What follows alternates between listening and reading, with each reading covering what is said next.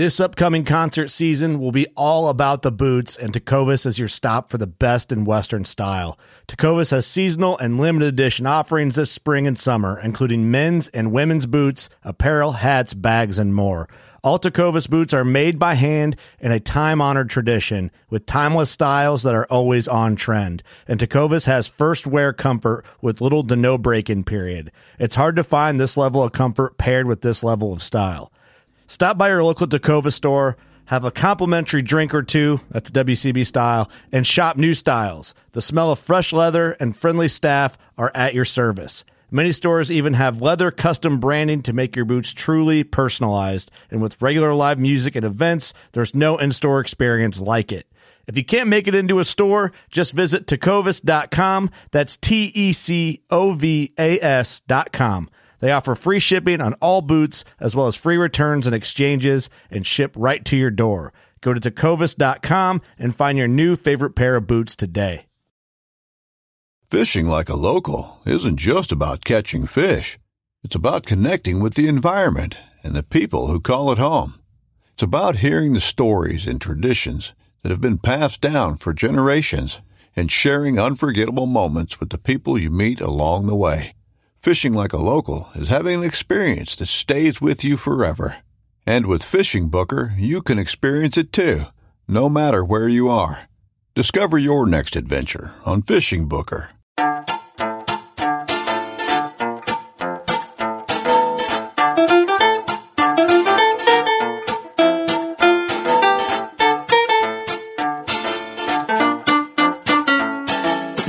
I'm April Vokey and you are listening to Anchored, my chance to speak with some of the most influential people involved in the fishing world today.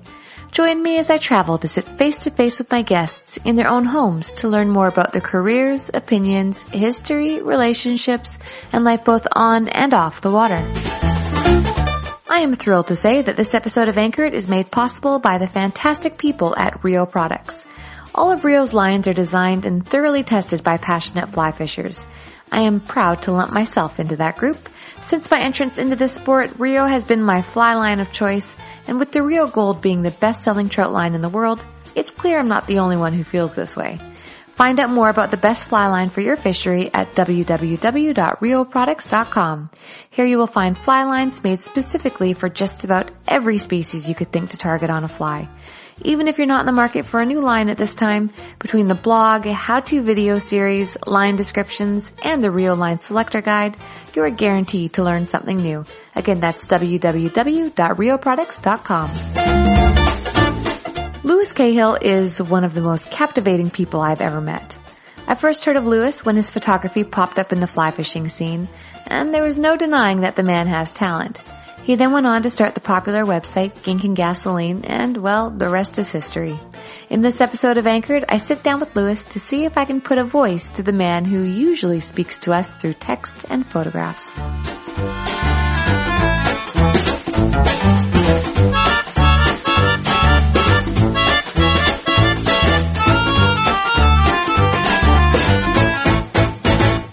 Born in a town called Danville, Virginia, which is south central Virginia, right on the North Carolina border. The city limits on the border are exactly the same. And your parents were from? My parents were born and raised in the area. Okay. And my mom and dad grew up there. Most of my family, a couple of generations back, was from that area.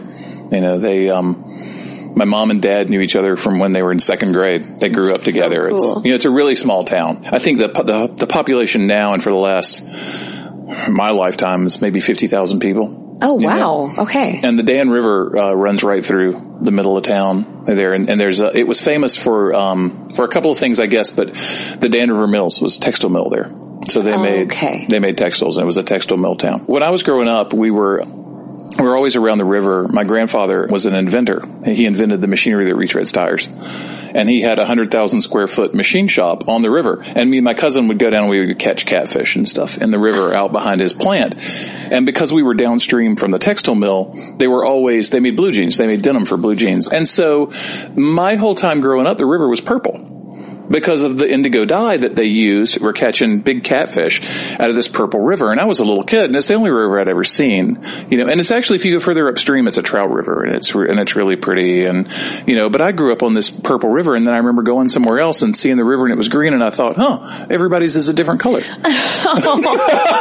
I love you. I love it. right? It was just like, I just assumed everybody's river was purple and then, you know. It was just like a rainbow. Yeah, right, right, exactly. So I figured, oh, well, other people have red rivers and blue rivers and, you know, all the, you know. So what about siblings? Do you have any siblings? I do have a brother and sister, both older. Oh, you're the baby. I am, yeah. And you're 54, we decided. I am, yeah. And you do not look 54. That's true. Thank you. It's not even a pickup line. You do not look 54. true story. No. Okay, so did your siblings fish? Yeah, my brother does actually. My brother is a big bass fisherman. Oh, yeah. All right, so he's the guy with the boat that goes 70 miles an hour and the Is it sparkly? 14, it is totally, it looks like a jukebox. Totally, totally. He's got a Triton, big like 21 foot Triton, and it scares the hell out of me. I, there's nothing more terrifying to me than going really fast in a boat. Like I'm like, I do not care for it. Got it, yeah. So I always say my brother and I are separated by a mutual hobby because what I think of as fishing, like he hates, he thinks that's the, like the most miserable thing in the world. If Oh, it- no. Okay. If it involves his feet being cold and he can't listen to the race, he's unhappy, right? Yeah. And, and I'm totally not like I, you know when I was a kid, like everybody else, I you know I gear fished, right? But I discovered fly fishing when I was about eight years old. My grandfather fly fished, you know, a little. He was one of those guys that carried a spinning rod and a fly rod, you know. Yeah, yeah. Cool. I like that actually. Yeah, and and he taught me to that. fly cast, and I don't know, it just for for some reason that just resonated with me. That was, and I don't think I ever picked up the spinning rod again. My grandfather was a brilliant man. This was the inventor, right? And he was, you know, was the most brilliant man I've ever known. And he he was not especially a kid oriented dude, right? right? Yeah. So I got one casting lesson from him. He took me in the backyard. He gave me an old bamboo fly rod, which I still own. It was the only fly rod I owned until I was 22 years old. You're serious. I'm dead serious. You learned on cane. Oh, yeah, on oh, bamboo. this I- is awesome. I never fished anything but bamboo till I was 40. Right. And so I had this bamboo rod and I backed over it with the car. No. Yeah. When I was 22 and then at, that was kind of a mess. And then I discovered how much bamboo rods cost. Now the bamboo rod he gave me was like one of those old hardware store. It was super cheap and it literally had a paper clip for a stripping guide. Like the stripping guy was a paper clip he'd bent because the other one had fallen off, right? And so that's what it was. So I fished that for what's that? Twenty-two minus eight. That's you know sixteen years. Yeah. Or whatever. I, I, that's that was my fishing rod. That was what I fished. Everything it was an old seven weight. I don't even know the name because it didn't it doesn't have a name on it. I don't No. know what brand it was. It just never had any kind of you know stickers or anything on it. So I fished that rod till I was twenty-two, and I backed over it with a car and was so depressed. You know, and, and literally there were years there where I didn't fish because I couldn't afford a fishing rod. I, I Oh, don't. Come, I don't come from money. I still don't have money. you know, it's just, that's just the reality of it, right? And so I met a man named Gary Lacey who is a, um, an amazing bamboo rod builder and he taught me to build bamboo rods. So for years I built my own bamboo rods and that's all I fished were the rods that I built. So I was the only person in the world that was fishing bamboo because it was all I could afford. so backwards when you think about it. really. Exactly right. But Yeah. I had I had um, I used to be really involved in the furniture building community, so I build furniture, and like I said, my grandfather um, I grew up in a machine shop, so I have you know those skills.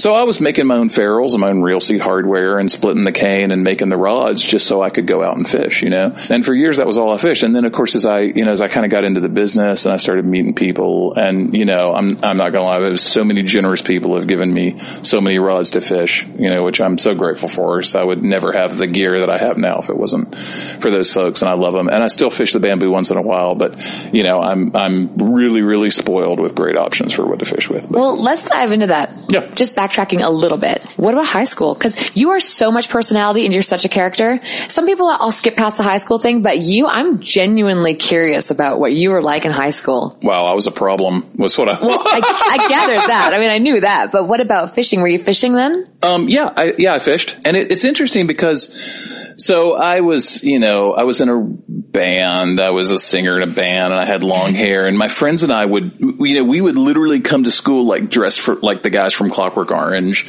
you know, and stuff like like literally we were just anything we could do to fly in the face of any kind of authority, you know, like we were a disaster, and um, paid no attention to my schools. I either I either aced a class or I got an F in it. That was it. Those are my only two modes. I either knew what we were doing coming in or, you know, that was it. So it was bizarre because I would fail English and get an A in physics. Oh. Because, but I grew up with a grandfather who was an inventor. I grew up in a machine shop. I understood that stuff, you know, before I got there, right? Yeah. And I took, um, I, I talked my way into the creative writing class in my high school because I didn't want to write a term paper and it was the only English class where you didn't have to write a term paper, right? But you had to have a member of the English department faculty recommend you for the class. They wouldn't just let anybody into it. Okay. And all my English teachers thought I was like, you know, mildly afflicted. So it was not going to happen. I'm dyslexic. I'm, I'm wildly dyslexic. Yeah, which And is so crazy to me. Crazy. Right, right. That I ended up writing for a living, right? Because it's the hardest thing for me to do, right? Yeah. But it was really challenging, and I, I couldn't spell. My handwriting is illegible. You know, I was a mess, right? So nobody in the English department was going to recommend me for this class. So I ended up going to the guy who taught the class, and I just, I just. I stalked him basically. I hounded him into letting me into the class and then did really well in that. And so then I ended up being the editor of the literary magazine Oh, wow. at my high school, right? So, so I was this completely iconoclast, just, you know, I was the last person anybody wanted being the editor of the literary magazine. So it was really militant under my leadership, right? I just, I brought in all my friends, like the guy that played guitar in my band was our lead illustrator. Oh, and, my goodness. You know, so it was, it was awesome. It was a lot of fun, but I, uh, I was not as particularly studious a student and that led to my not going to college. So basically I, you know, lived, did not live up to my potential and disappointed everyone. Not necessarily. I mean, well, are you happy? No, totally. yeah. Well, then you didn't. No, I'm being anybody. facetious, Okay, but good. yeah, yeah, yeah. So tell me about. So you graduated high school. You did, did. not go to college. I did not. Well, I went to art school basically. Oh, I did. I went to um, I went to the Art Institute of Atlanta, which is one of those like totally canned like schools that's like that popped up in the eighties. You know, and Right. um, there's actually some big lawsuit going on now. And if I, it turns out if I had not paid my student loans back, I could get them forgiven by the government now because the school was a sham. right, so they're out of business. I can say that. oh, that's actually really awful. Yeah, right. But Yeah. I um, but I had so to back up and, and make a little bit of sense out of that, right? Yeah, yeah. I had um, one of the things that I excelled at in school was photography. I'd taken pictures since I was a kid, right? I was, you know, kind of a nerd about it when I was when I was a little kid. I think I was like six years old. I got a Polaroid land camera. So this is like in the '60s, Right. right? And there's in my um, mother's photo album, there's a little Polaroid from like you know 1969. It is it is actually 1969, and it's where I did two exposures and had a picture of my friend, and he jumps out so he looks like a ghost. And written in my little like child handwriting, it says multiple exposure test 1969. Seriously? Yeah, seriously. right, right. Like, God. like, so, so I found myself in photography class in school, uh, which also came from the literary magazine because to run the literary magazine, I had to learn to do everything because we didn't have a budget, right? So I literally printed it. I, I took the pictures. I literally printed the magazine in the print shop at the vocational building at school. So I got involved in the cameras and the guy that ran the print shop also taught the photography program. So he told me, he said, you know, you've got a knack for this. You should come and take photography. And so I did. And I had been, um, carrying newspapers my whole life. I started off as a little kid carrying newspapers and then later on I sold newspapers in the hospital. It was my job. I would Oh, okay. buy a bundle of newspaper, walk around the hospital and sell them to patients, right? And so this photography teacher of mine was good friends with the fellow who ran the photography department at the newspaper. And so when I graduated high school, he recommended me as a photographer. And so they hired me as a newspaper photographer. Wow. And I was this, I was a mess. I had this hair down to my waist and I was, you know, just, I was a problem. Trust me, I was a problem. And so they told me I had to cut my hair to, to get the job. And so I was like, okay, I'll, I'll cut my hair. And they're like, it's got to be short. And I'm like, okay, I'll cut it short. So I was like, okay, what kind of short haircut do I want? So my sister-in-law, who I adore, was in cosmetology school and learning to cut hair at the time. And so I went to her with a picture of Johnny Rotten and I said, can you make my hair look like this? And she said, yeah, I think so. so we went in the basement and I hung upside down from a pipe, a water pipe in the basement by my, uh, by my knees, right? And she just whacked my hair off at odd angles. And so I went back into work at the newspaper, which was apparently not what they were picturing. you were and- just like a born shit disturber. Uh, yes, actually, yeah. And so I ended up getting fired. Um, I for- wonder why. yeah, I wonder why. I was a problem. I was not, and you know, I, and I don't, I, honestly, I don't think I was especially good at the job, right? Like I never took two seconds to think about what the job was really, you know, I was just running around taking pictures. If they told me what to take pictures of, I would do it. But anyway, it, it's, it stung, I, you know, getting fired. That was like the first time in my life that I'd ever actually failed at something I wanted to do. Yeah. Like I liked this job. This was cool. So it motivated me to go to photography school. So, uh, so I went down to Atlanta and, uh, my dad was a veteran and his veterans benefits paid for my school. So, you know, so that was perfect. So I moved down with a friend and did that. And then I ended up getting a job as an assistant at a photo studio, at a commercial advertising photo studio. And I basically was a slave. I worked 80 to 100 hours a week, six, seven days a week for $50 a day. Yeah, right. Yeah. Ow. yeah. Ow. And, and just did everything, you know, it was, it was crazy, but, but I worked, I worked my way up and it's, it's a funny story. I won't take much time with it, You can but take I, all the time in the world. Okay. I went in and I was, I couldn't find a job when I got out of school. It was really hard. I, I worked for like two days and, and I was, I was so depressed when I was, I went twice to apply for a job driving a truck. And I literally sat and cried in the parking lot and drove away twice. I couldn't do it, right? Like I was so, I was so on fire. I was so passionate about photography and I wanted to do it so bad. And the second time I did that, I stopped on the way back at a, at a Wendy's to get a chicken sandwich. I stopped at the drive through and I pulled up to get my chicken sandwich and the guy at the window, he hands me my chicken sandwich. And he goes, Hey, I know you. We went to photography school together. Small Right. world. And it's like I look up and there's this like neon sign over this guy that says, this could be you. So I was terrified, right? I was so depressed. And the next day the phone rang. It was a guy, uh, it was a photography studio in town, ended up very quickly within these guys had just moved to town within a few years they were the biggest act in town and their assistant was going out of town for a week they needed somebody to come in they just moved studios they needed somebody to paint the studio Okay. so I came in and for a week I did nothing but paint the photo studios. Happiest kid in the world. I was painting a real photo studio, right? Like I was thrilled, right? Right. And the second week, his partner had been out of town too and he came back and we started doing some photo shoots. I was like involved in doing actual photo shoots, you know, and so I was, I was thrilled. And it, it never occurred to me that, oh shit, that's it. It's over. Right at the end of that week, that Friday, it's over. They're like, drop off your invoice with the, you know, bookkeeper and thanks. It was really fun working with you and all this. Oh, ouch. And I'm like, damn, you know what? I went home and I was just depressed all weekend and I sit around, wonder, what am I going to do? Right. And so Monday morning, I just got up and went back down there. I was like, Hey, what are you guys doing? You got, you know, do you need help with anything? And they, and they're like, no, did you come drop off an invoice? I'm like, no, I just thought I'd come see what you're doing, you know? And they, they sent me home and Tuesday I got up and went down there and I think they sent me home again Tuesday. And I think Wednesday they found something for me to do. And I pretty quickly figured out that if I got in there early enough and I found something that doing, I was like, Hey, you know, that back room's really a mess. You want me to clean that up? Do you want me to hustle this stuff off to the dumpster? And if I got in there and I found something to do, they'd let me stay and do it and they'd pay me for it, right? You're a hustler, so- man. Yeah, they never hired me. I, I worked there for three years. I ended up being the studio manager. I ran the place, but they never actually gave me a job. yeah, I just, I would invoice them. It was, I was, you know, a freelance contractor, right? So they didn't like deduct taxes or pay insurance and they paid me 50 bucks a day every day I showed up and worked. I think it's actually incredibly inspiring. But that's how I learned photography, right? Because I didn't really get an education in school. Right. Right. So that's how I learned to do what I do is I, I watched everything those guys did. And part of the deal was that you could use the studio after hours. oh my goodness. Okay. All right. I had a key. It's all coming together now. I'm getting this. Right. And I could shoot there after hours. So what I would do is I would work 16 or 18 hours, you know, for a day.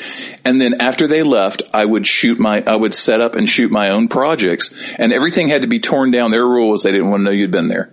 Okay. Right. So frequently I just finished hustling all the stuff off to the dumpster and into the car when they showed up to work again the next day. A day a week or two days a week, I would just, I would not sleep. I would be there all night working, you know.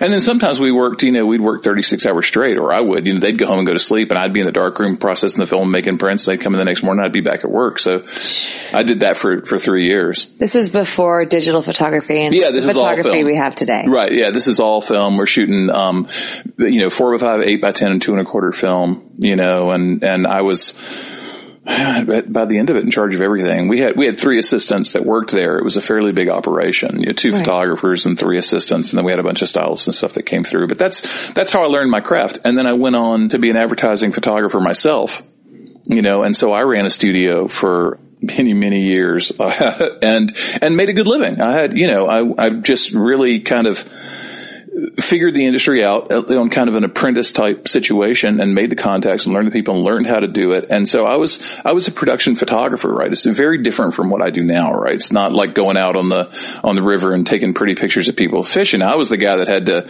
you know, figure out how to make stuff happen and, you know, build the sets and create things, you know, out of nothing, right? Or, you know, so the, the jobs that, that I shot, they were, they were big productions and they were average. And of course, this is like back in the, in the eighties and nineties, right? So, but but they average probably like fifty to eighty thousand dollar budgets for a job. Yeah. And I started doing this when I was 24 years old, right? And all the people that I worked for were in their 50s.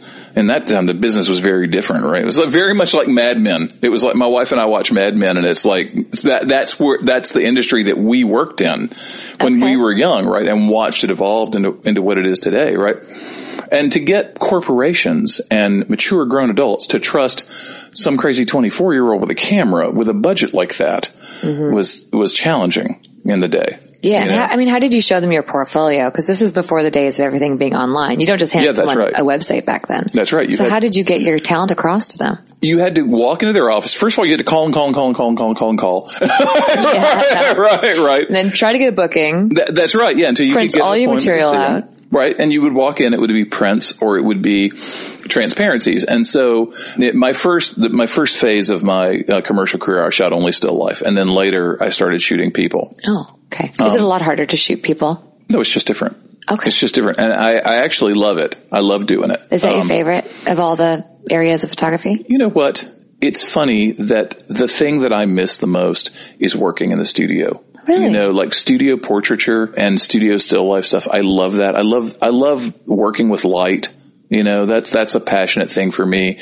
And the art of portraiture is such a subtle art. You know, it's not about so much about capturing it's not about capturing what people want to put forward, mm-hmm. right? That's what everybody gets, right? It's about capturing that telling moment that that people don't know they're letting out, right? So I'll give you a good example of that. There's a portrait you can go to my website and see. There's a portrait I did of John Gierach. John was an inspiration to me as a writer.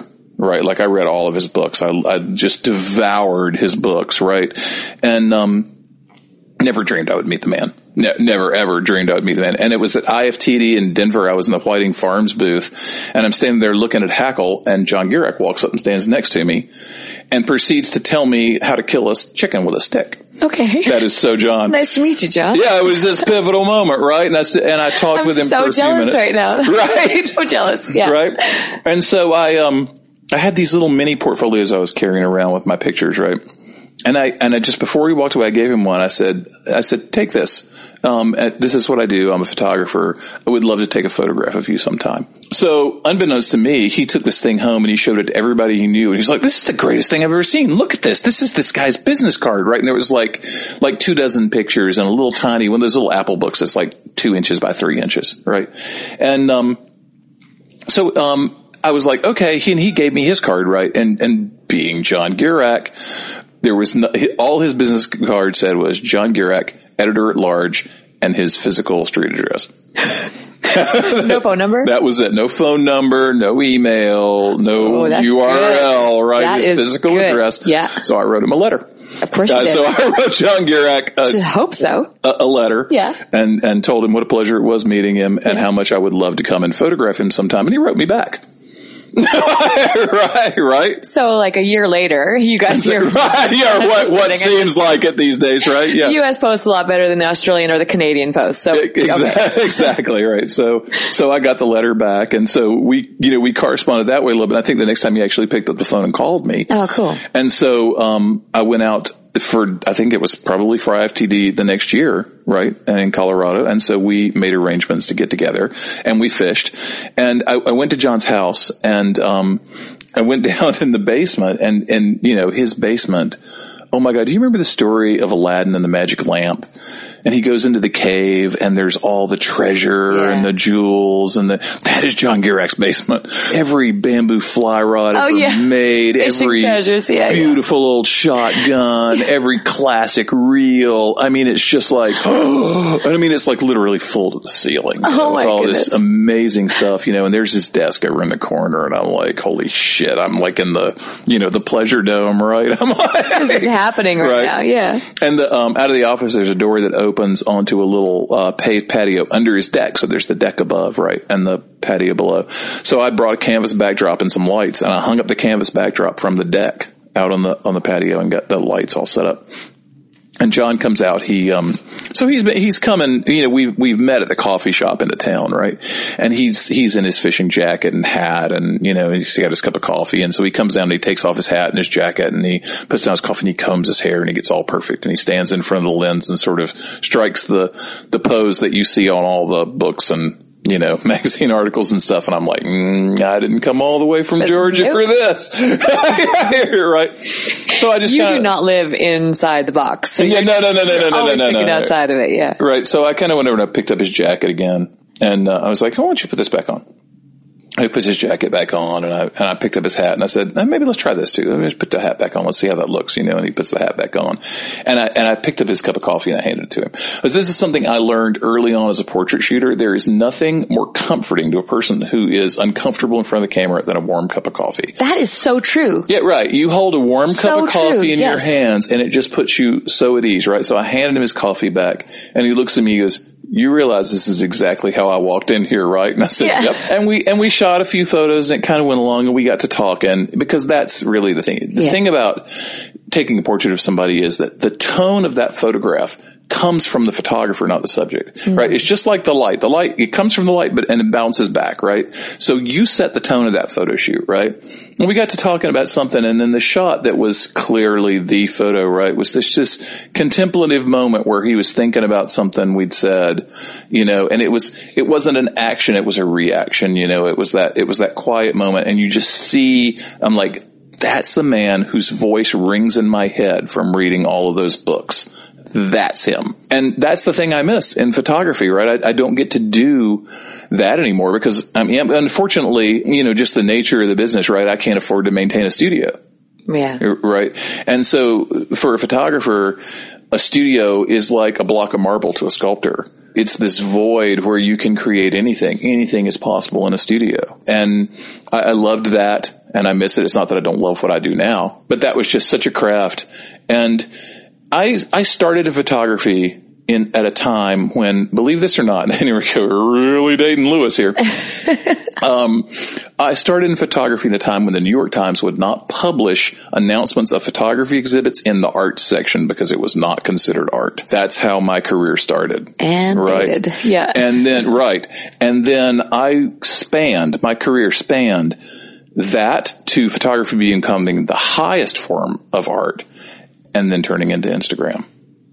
Oh, God. Right. So Yeah, yeah. I, I literally worked through the golden age of photography, you know, Yeah. and I could choose to be bitter about that and look at that as, oh, you know, it's all gone to hell. Back or my day. Right. Exactly.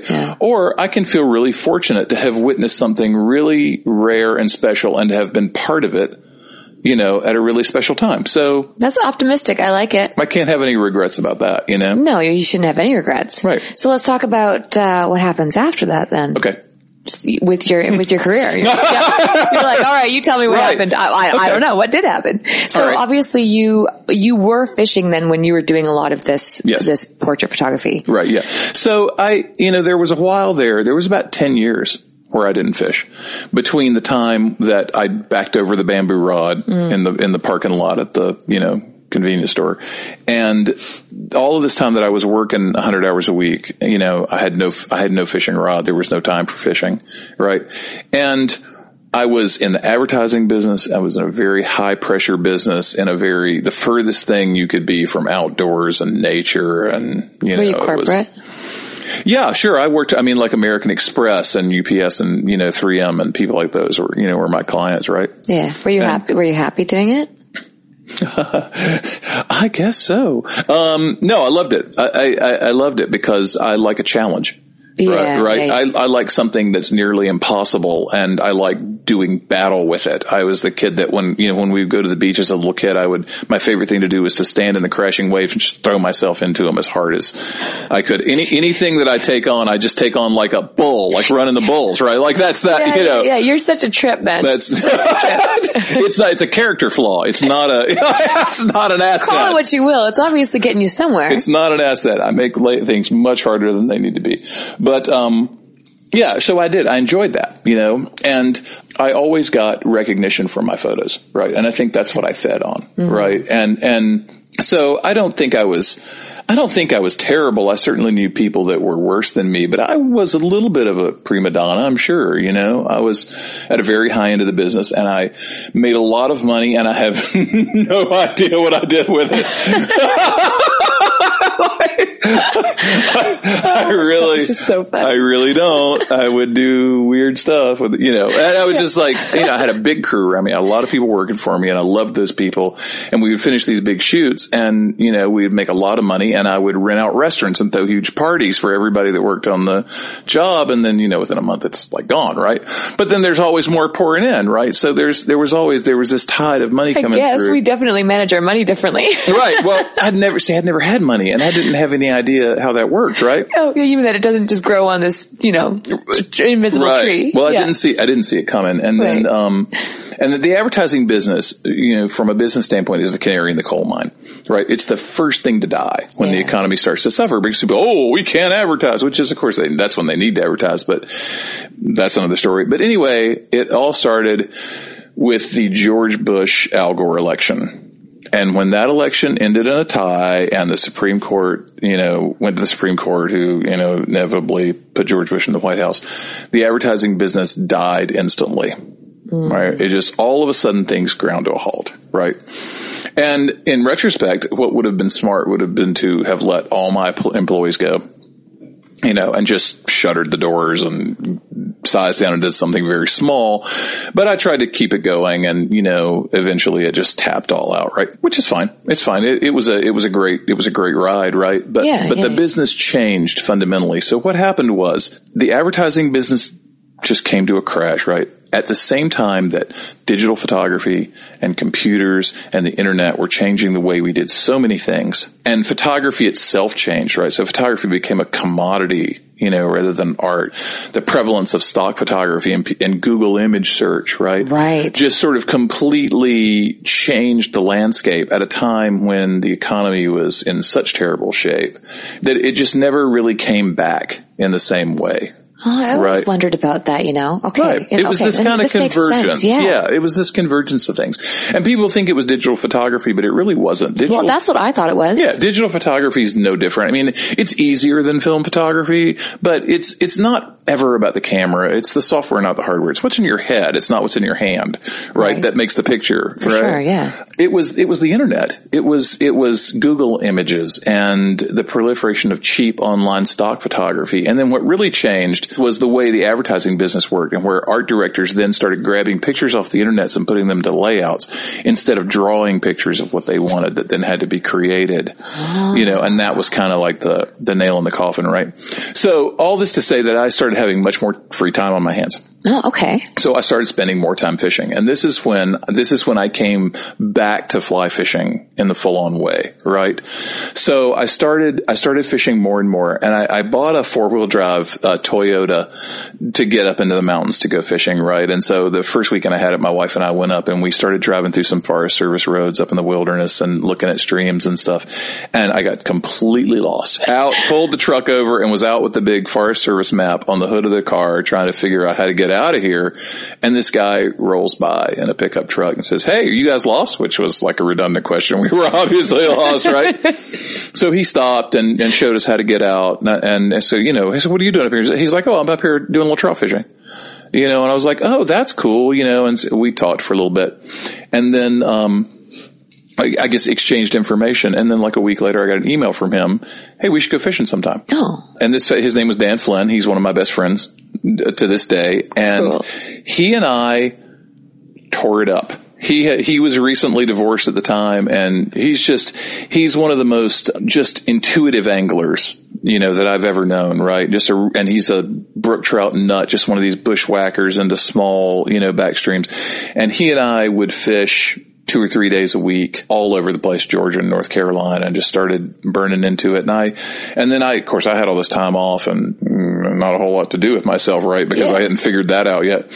And so I was fishing 150 days a year, maybe more, you know, just never, which is weird because here, here's how I come to the business, right? Like I'm not a, I'm not the guy who went out and became a guide, you know, and guided people and all this stuff. I was just this guy out beating through the woods on my own, you know, figuring stuff out. And I started, um, carrying a little point and shoot waterproof camera my wife gave me for my birthday, Right. right, to take pictures when I was fishing. And um, one of my clients convinced me to put some fishing pictures on my website. Right, just to, you know, because at this this point we've moved on enough that now photographers have websites and you go on the web to find people. So I put a few fishing pictures on there, and it, it- nothing happened. It just it just kind of laid there for like a month. I didn't really announce it or anything. The whole idea was that people would remember me because I was the guy that fly fished, right? Not that people would hire me for fly fishing photos, right? Okay, makes sense. Yeah. right? It was a marketing idea. Yeah. And then um, Eric Rathburn found it and shared it on Moldy Chum. Shared my fly fishing gallery Oh, on so Moldy. Chum. Okay. And it went crazy. And that next week I sold like four of those images. Right. And I saw it. I saw, yeah. Like, hmm. Right. And then I started getting calls from, you know, from rod companies and, um, you know, Corkers called me to do some stuff for them. And I was like, holy shit. I think I'm in the fishing business, right? Yeah, yeah. Because so- to me, you are a photographer. When Yeah. your entrance to the industry, to me, is you're a photographer. Right, totally. That's then that's what more than you know. Right, I, and I'll now I'll get to that in a second. But mm-hmm. so so anyway, that's what sort of sucked me into the industry. Right, was I started doing more and more stuff for you know for fishing clients and selling stock stuff, and also like I, I used to go every year and do catalog shoots for Redington. You know, we would go out for weeks and and shoot stuff, and you know, it was a blast. I was having fun, so it was a nice blend for me of my fishing passion, you know, and you know my photography you know, and the skills that I developed there. And then what started to happen was I, um, I came to IFTD for the first year I just like lurked. Right. I didn't come with a portfolio or anything. I just came and I checked out what everybody was doing and just kind of watched. I lied to get in. What I did was I came to the, I came to the admissions desk at IFTD and I told them I was with the press. They said, who are you with? I said, I I'm with Atlanta Homes and Lifestyle magazine. You liar. I'm, I'm here to cover the show. And they said, well, do you have any credentials? I said, no. They told me they'd set it up. And, um, and they, they said, we don't have anything here about it. I said, well, hang on a second. I'll call the editor. And so I called a friend of mine who was a writer for Atlanta Homes and Lifestyle, was not the editor. And I'd already arranged this with her up front. And I said, okay, yeah, here, they don't have the credentials. Here, will you talk to them? And she said, said, hello, this is so-and-so with Atlanta Homes and Lifestyle and hung up. So they just thought that we lost the cell call, right? And I this was, is and I was, hilarious. like, I was like, oh, I'll just try to get them back. They're like, oh, it's fine, just here. And they, and so they let me in. oh my god, you're filthy. yeah. So that's how I got into IFTD the first time, right? In Denver, when it was in Denver still? In Denver, yeah. yeah. Yeah, yeah, Oh Yeah. my gosh. so I went through the show and then, and then I showed up the next year with a portfolio. Right. Um, and by that time, so, uh, my buddy Joel Dickey, who's a, um, a flats guy down in the Keys now, he was, he was a trout guide in Georgia before Okay. that. He and I knew each other in Georgia, had fished together and, and were friends. So he was there at the show and he introduced me to Bruce Chard, who's now just one of my best friends in the world. Right. And Bruce, anybody who knows Bruce is like, you know, Bruce is just the most generous guy. Just give you the shirt off his back, He's right? amazing. He'll also Yeah. be on the show coming up soon. Awesome. Oh, Yeah. you, you will enjoy that. I'll tell you what. can't wait. There is no one who knows more about fishing than Bruce Chard. Oh my God. He's he like is. a wizard. He is. He is crazy. What he is, he's kind of like the Rain Man, right? It's like Bruce knows everything there is to know about fishing, and he only knows who Barack Obama is because I made him memorize the name. Like he could care less, right? Right? Right? He could, Yeah, yeah. he could care less because it's not fishing, you know, or hockey, or you know, That's are right. like- that's right. or Fishing hockey. Transformers. Yeah, those are the oh, three. Oh, they're- Transformers. I didn't know that one. Fishing, hockey, and Transformers. Okay, good You'll to have to ask him about Transformers, right? Okay. Ask him how many times he's seen Transformers. That would be entertaining. so anyway, um, so I showed Bruce my little book of pictures, right? And he was like, this is awesome. This is awesome. And he carried me around that show and he introduced me to everybody he knows.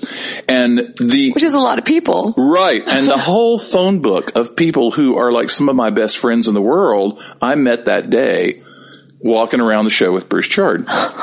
And so I started going and fishing with Bruce and I started co-hosting, um, trips in the Bahamas with Bruce, right? So here I am at this point. I mean, I'm basically, I'm a trout, I'm a self-educated trout fisherman, right? I'm, I am the guy who got one casting lesson in my grandfather's backyard with a plate when I was eight years old and figured everything else out myself, right? Right. Could you ask for any better education in the world than just fishing with Bruce Chard every day? Coming up, Louis speaks with me about the growth of Gink and Gasoline, his responsibility as the operator of such a visible platform, and I may even get the monkey story out of him. Again, thank you to Rio for making this episode of Anchored possible. All Rio lines are made with pride in Idaho, USA. Using industry-leading technology such as their ultra-low stretch connect core, Rio is always striving to develop the most sophisticated, strenuously tested products available. Visit www.rioproducts.com to learn more. All of these guys hung out with me and I took pictures of them and they ended up on magazine covers and those guys taught me to fish. Right. So my camera opened that door for me. I learned to become an angler, really learned to become an angler because of that camera. Right. So yeah, how that's how picking up that camera has impacted my life is is way more than you can ever explain, right? Or draw a linear connection to, right? Right. The, the skills and the things that I have learned now, and the things that I enjoy, and the people that I know, all a result of having picked up that camera. It just goes to show, though, you know, I mean you just never know where life's going to take you. Totally. so, so this is amazing. I mean, just from you going back down to the studio every day as a kid and just trying to find a way to clean the Right. back closet, you know? Yeah. And, and look at how in a roundabout way it's, it's at you here right now. Here we are at ICAST in I know, Florida. right? I mean, Yep. and you're a prominent figure around here. You know every single person you walk by. You, you no longer have to lie about working for. I do not have to lie my way into. IFTD anymore. Yes. Boy, what a relief. Where does, I mean, obviously a lot of people listening to this are going to know you for gink and Gasoline. Right. Sure. And, um, let, is that what the next step was Yes, for you? Yeah, totally. So, so at that point, I am totally focused on taking photos that I can sell either to manufacturers or to magazines, right? And so, um, through my friend Dan, who I told you about, he, um, he bought a piece of land on a beautiful little trout stream and he and I were up there fishing just constantly and tearing it up. And the fellow that owned the land next to him was a guy named Brad Wayne still still one of my best friends who was uh Brad was the CEO of an online payroll company and guided on the weekends because he loved guiding people because he loved being a trail guide Okay, right like yeah. didn't do didn't do it for the money just did No. because he loved doing it right and so I became friends with Brad and um so Brad had another house on a river called the Toccoa River right over there and there was um the Toccoa River is a tailwater it is a terrible story the way that river has been abused and destroyed by lack of um, regulation of development and by mismanagement of the TVA and by no, absolutely no appreciation from the DNR, no regulation or no enforcement of what scant regulation we have. It's the kind of river where people go out and throw dog food and cast net trout. I'm not kidding. Oh, right? I don't know anything about that. Right, yeah. But there are 30 inch wild brown trout in that river Oh, that persist, that make it somehow. that's why they're throwing dog food. right? Well, yeah, right. And so, um, there was a picture going around the internet at the time of a guy with a huge 27 inch male brown with a big pipe and a mouse hanging out of its mouth at night. And in the background of that photo, way off in the background, you can kind of see the lights of a house, right? And I was, I was so infatuated with it because I, I was just getting turned on to mouse fishing at the time and I wanted to catch a fish on a mouse so bad. I wanted to catch a fish like that so bad. I'd never caught a fish like that at that time. And so I, I brought that, that picture up and I mentioned it to Brad and he laughs. He goes, that's my buddy Kent. You know, that's right out in front of my house. That's my house in the background. That fish was caught right out here, right? so I immediately put my waders back say, on. as you're putting your boots on. Right. Yeah. I immediately put my waders back on and went out there and tied on a mouse pattern. And remember, on a six weight bamboo rod because at this point Right. I'm fishing nothing but bamboo, right? Yeah. And I caught a couple of fish, but nothing even approaching that, right? And when I dragged myself back up to the house, there's this guy Kent who was in the picture sitting on the porch having a beer while I'm out poaching his honey hole that he's made famous on the internet, right? So like that's a totally awkward meeting, right? Yeah. And and of course his response was, "Did you get any? What did you? You know what? Let me see your fly. Let me, you know, right? Yeah. Turned out to be just the most generous guy, just just just great guy. Became one of my best friends, and um, so I, Ken Klewein and I were fishing, you know, all the time. He was a, he was a guide. He had days off. I had days off during the week. We were going everywhere. We started, you know, started just tearing up Georgia and North Carolina, and then we started driving out to Colorado and you know out to the west and going to Wyoming, and just you know we'd be in the car and go and fish. What does And, your uh, wife think of all of this? my wife is an angel, you know, and so it, it's good that you brought her up because I'll tell you what, that is the magic ingredient. That is Yeah. that is what's made all of it. That's the common. right? I'm finding that is the that is the commonality with a lot of my guests, especially a lot Mm-hmm. of the ones who had to struggle in the beginning in their industry. yeah, right. You know, they they have no problem saying my wife supported me in the beginning. Oh, totally. Not just you kidding me? financially, but emotionally, emotionally, emotionally. You know, Yeah. and okay, so she she she looks like an angel. She is an angel. So Kat, Kathy would, would never ever want to come between me and something that I felt was important or that was going to, you know, fulfill me in some way. Like she is completely 100% supportive. And we have the kind of relationship that neither of us would ever consider asking permission from the other to do something, right? Like, Right. we'll, like we'll say, Hey, I'm thinking about this or something, right? But it's never the honey, can I? You know, it's, No. it's not that kind of relationship for either of us. Like she loves animals. That's her thing, you know, and, and she's dead set that she's going to go to Borneo and work in this orangutan rescue. And I do not do primates. I do not, I do not, I do not go near primates. Are we going to talk about that? Is that a secret? Or we can talk about that. Okay, we'll get there. in a minute. We'll, We'll get there. right, but I don't do primates.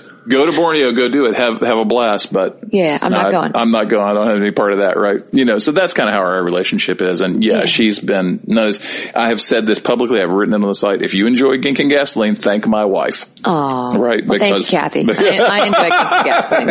Right. She deserves the credit. And on that subject, I want you to think about this because we publish 365 days a year. I know. I can't wait to get into this. I want people to know how cool this is. online. My wife proofreads everything. That She goes does on that not. Site. She does.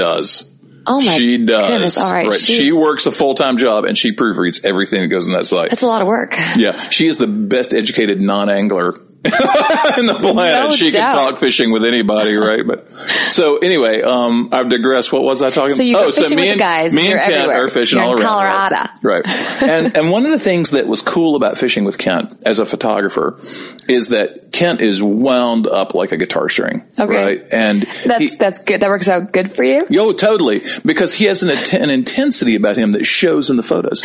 You can see it. You know, he's, he is every second he is on the water, he is anticipating a strike. Right. And you can see it in his body language and, you know, he's super, super focused, right? So he was my number one model, right? So I'm selling photos of him everywhere, right? He's going on magazine covers and in ads and, you know, he's going everywhere, which works great for him, right? Because he's getting the publicity, which he needs. Being a guy in Georgia is not the easiest thing. No. We actually have, and you know, some good trout fishing there, right? But it's, hmm. it's a pretty well kept secret. So Kent and I are going all over and fishing and stuff. And, and he has a website for his guide service and he has a blog. He's being pretty focused about it and writing on it and stuff, right? And he's got a good following locally, you know, in the Southeast. And at the same time, I'm putting more and more fly fishing images on my website.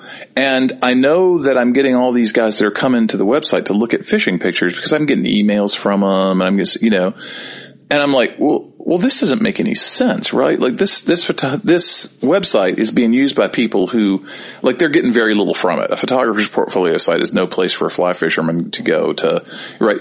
And it's not like they're ever going to call me up and buy a photo to put in their magazine, right? Or, right? So Ken and I got talking about, well, what if we did something that better served that audience? Right? What if, what if we created something that had a larger reach than his regional fishing blog and was of more value to anglers than my photography website? So we decided to start a website. This is five years ago. This is five years ago. This was, Okay. this was, I guess we made this decision. We actually worked at it for a couple of years before it went live and we went live in 2011. Okay, and I remember Right. this. I remember you guys going live, and back then it was Moldy Chum, Mid Current. Yep. Who else was the hot blog back then? Daniki had a pretty good one. Daniki had a good blog and I know there were a couple of folks that I was reading at the time. Yeah, Right. there's a couple personal, like personal blogs, but I mean from a from a because your blog isn't necessarily. It's not like a personal. I am Louis Cahill. It's- This it's is what I'm doing right. every day. It, it was as far as like a, a more all encompassing blog. There wasn't much. There, There was Moldy Chum, there was Mid Current. many, especially ones that were cutting edge. And and I don't know if Orvis News was really up and happening at that point. I think they were. They may Yeah, have been. But right. yeah, But fair yeah, but it was we're, all we're kind of getting a feel happening for it. I mean. Moldy Right. Chum, Chum was like the cutting edge thing. yeah, right, exactly. Right. Unless you wanted to go to the Drake Forum. and and they were the ones. Yeah, no, thank you. And they were the ones that springboarded me. So it's fair to say that, right? Like Moldy Yeah. Chum, like Gink and Gasoline wouldn't have happened if not for Moldy Chum, Right, right? right. You know. So we started this website, and the first thing we was, well, you got to find a URL. Right. Right. And there's like nothing, like a friend of mine would say, yourmama.com is a, is, is a URL, right? Which it is. And I don't recommend you go into Yeah. Okay. but, but anyway, it was like really hard to find something that wasn't taken, you Yeah, know, so is. every time we had an idea, we would go and somebody else already had it, right? And so we were, like I said, we were on the road all the time and playing music in the car and we were into this band called Southern Culture on the Skids. Okay. They're from Chapel Hill, North Carolina and they're kind of a rockabilly band and they're, and they're awesome, right? And they've got a, a song called Fried Chicken and Gasoline. Okay. Right. And so it was kind of became, that was like our anthem was that it's about being on the road and everything smells like fried chicken and gasoline, you know, like it's, it's about touring with a band, right? Yeah. So we were doing the same thing except we were fishing. So it just gink and gasoline. It was just like natural, right? oh, right? I get it now. Okay. Right, yeah. I, I never, I was like, I, all right, it's out Right. there. I've got no idea where it came from, but it's cool. Right. And what was funny was at the same time, unbeknownst to us, because we didn't know him at the time, Dave Grossman and Steve Steinberg were starting Southern Culture on the Fly, which Oh, right. also How was ironic is that? from the same band. They were into the same band. And it was like, oh, Southern Culture on the Fly, right? So it was Yeah, like, there yeah, was this, right. so, so that's like this band that is so integrally a part of fly fishing and has no idea. They have no idea that, that they're involved at all. But anyway. What was the yeah. mission of G&G? Well, so I'll be honest with you, we weren't sure at first, right? Yeah, yeah. But, but uh, what we knew that we wanted to do was that there was this enthusiasm on the internet for fly fishing, right? Within the fly fishing community. And, and Kent and I both felt like, you know, fly fishing had a huge impact on our lives. Both of us felt like fly fishing saved our lives. Yeah. Right? Like it pulled me out of a really dark time in my life when my career was collapsing, you know, and it had pulled him through a lot of stuff, you know, personally. And we just wanted to share that, right? We just wanted to share that love of it and, you know, just try to promote it, right? Part of, part of my thing is like, it, it burns me how elitist fly fishing can be, or at least was at some point, right? Like I think Yeah. it's, So, no, still can be. but I think less now than it has been. Oh, for in- sure. Oh, we've come in a long leaps and time, bounds. right? Leaps Yeah. and bounds. But at that time, no, it was very much that way. And I remember, so my local fly shop, who who I love, and they're awesome dudes. But I, I walked in that door, you know, for 15 years before anybody knew what my name was, right? Or took the time to talk to me. Nobody would tell you how to do anything or tell you where to fish or you know any of that stuff, right? And so it was really hard. It was really hard in that time learning, you know. And like I said, through the generosity of my friends who taught me, I wanted to, you know, I wanted to share that, right? yeah, you give them back. Right. So I saw myself, I, I've never looked at myself as, oh, I'm this fishing authority who knows everything about fishing is going to, I saw myself as a guy who through my circumstances was fortunate enough to know the people who had that information and could disseminate it. So I was sort of a fountainhead of sharing the knowledge of much more educated people around me, right? It's not like, hey, I'm this great angler that, no, no, no, no. It's like, hey, look how cool this is. This is, you know, how I learned this and, you know, right. And, and just sharing that and, and on the idea that, you know, that a rising tide floats all boats, right? That the, that the more people there are out catching a fish on a fly, the better off we are as anglers, the better off the, the industry is, right? And so at some point, I, like the words just came out of my mouth and this became kind of the mission statement was that our idea was to make fly fishing inclusive, not exclusive Great. right? Because it was always an exclusive sport and just, you know, people don't think about that word. If you talk about an exclusive community, right? break it down. What You're that mean? excluding someone, right? Yeah. Who, who are you excluding, right? And so my idea was that's not how we need to be thinking about this. We need to be looking at who we can include, Right. Right? Who can we be getting into fly fishing? Because A, everyone deserves to know the joy of catching a fish on a fly, right? And B, the more people there are doing it, the better off we all are. And a lot of people don't understand. They're like, well, I don't want a bunch of people on my water, particularly steelheaders. You know how that is. Yeah, I'm going to right, Right. now. I live on the water. I don't want them there. But, at the end of the day, when the Bulkley has its issues, we've got a huge community of people who are there ready to fight for it. Exactly. So it's my job just to think outside the box and take my days and, you know, go exploring elsewhere. Right. Rather than begrudge them because I need those people. So we Exactly. need to, we need to remember that. That's important. Yeah. And, and not just the conservation is a huge reason for that, but also, you know, because of the talented people who are guides or industry professionals who need to make a living in this sport to carry the sport forward, to develop the techniques and the materials and the equipment that we use and enjoy. And guys complain about how expensive fly rods are. And it's like, well, you know, they're, they're that expensive because it's such a small market. So Yeah. the more people that are buying them, the more affordable they're going to be, right? So in every way, whether it's conservation, whether it's, you know, industry development, you know, the proliferation of guides, techniques, flies, the more people there are fishing, the better off we are as a community. And the more open we are, the better off we are as a community. So that's what Gink and Gasoline was about. The right? response was, must, I mean, how was the response when you guys launched? Oh wow. So we were kind of ignorant. We were like babes in the woods, right? Okay. So we didn't know how to work Google Analytics when we 1st I've got never heard Babes in the Woods in my life. Is that like a backcountry thing? What is a babe? What is a babe in the woods? An innocent. I fish with lots of babes in the woods. That's, and yes, you have. Yes, you have. Yeah. so not innocent. Yes, no, no, that's that's different. That's a different thing. No, it's a it's an ex- like, maybe that's a southern expression? Cool, all right. Learn something new every day. So it means that we're you were an innocent. You know, we're, Okay. we didn't know what we were getting into. Got right? it. So we didn't when we first started our site, we didn't know how many people were coming to the site. Right? I built the original website myself. Right? You I did? knew, yeah, I knew nothing about it. I was like never, I'd never written a line of HTML and everything. I was just like, okay, let's see how this works. I'll watch some YouTube videos. right, right. And I built, if anybody remembers that original site, it actually looked pretty good. No, it looked pretty good because I chose a WordPress theme that was very heavy on photography and I had lots of photography, oh, right? Oh, yeah, so, yeah. so that was the trick. And so we put that together and we printed up some business cards and we went to IFTD. We launched July 4th. Um, 2011, right? And IFTD was in August. So we were online a month before IFTD and we went and started handing out cards and telling, you know, people about it. And by that time, you know, I knew a whole lot of people in the industry, you know, just had been friends through working with them in photography or whatever, or just hanging out, right? And so what I didn't realize was we were handing out the URL to, to all of the influencers in the industry. Uh, yeah, it's a re- it's a retail. Well, it's a, an industry show. Right, exactly. You know, but we hadn't, you know, it, it wasn't like a calculated plan. It was just like, hey, check out my new website. Yeah, yeah. Do you have a Yeah. I've got a card. Here, let's do an exchange. Right. So, so we got home and we like, we paid somebody to put that Google Analytics code in the site 'cause we had no idea how to do it. So we, you know, we like paid a guy hundred dollars to do it or something. And so the first time our Google Analytics came online, we had 25,000 readers a month. That's And awesome. We thought nobody was reading. Oh, We yeah? thought- we we didn't. Yeah, we thought we thought. So I had gone to a seminar. I had go with a gal who's now a good friend of mine named Hollis Gillespie. She's an author and she does a seminar on blogging. Right? She's a humorist and awesome writer. And um, so I did a seminar with Hollis, and one of the first things she said was, "If you want to be successful as a blog, you have to publish every day for at least the first thirty days." Oh wow, that's interesting. Okay. Right, because that's what, how the search engines find you and all that stuff, right?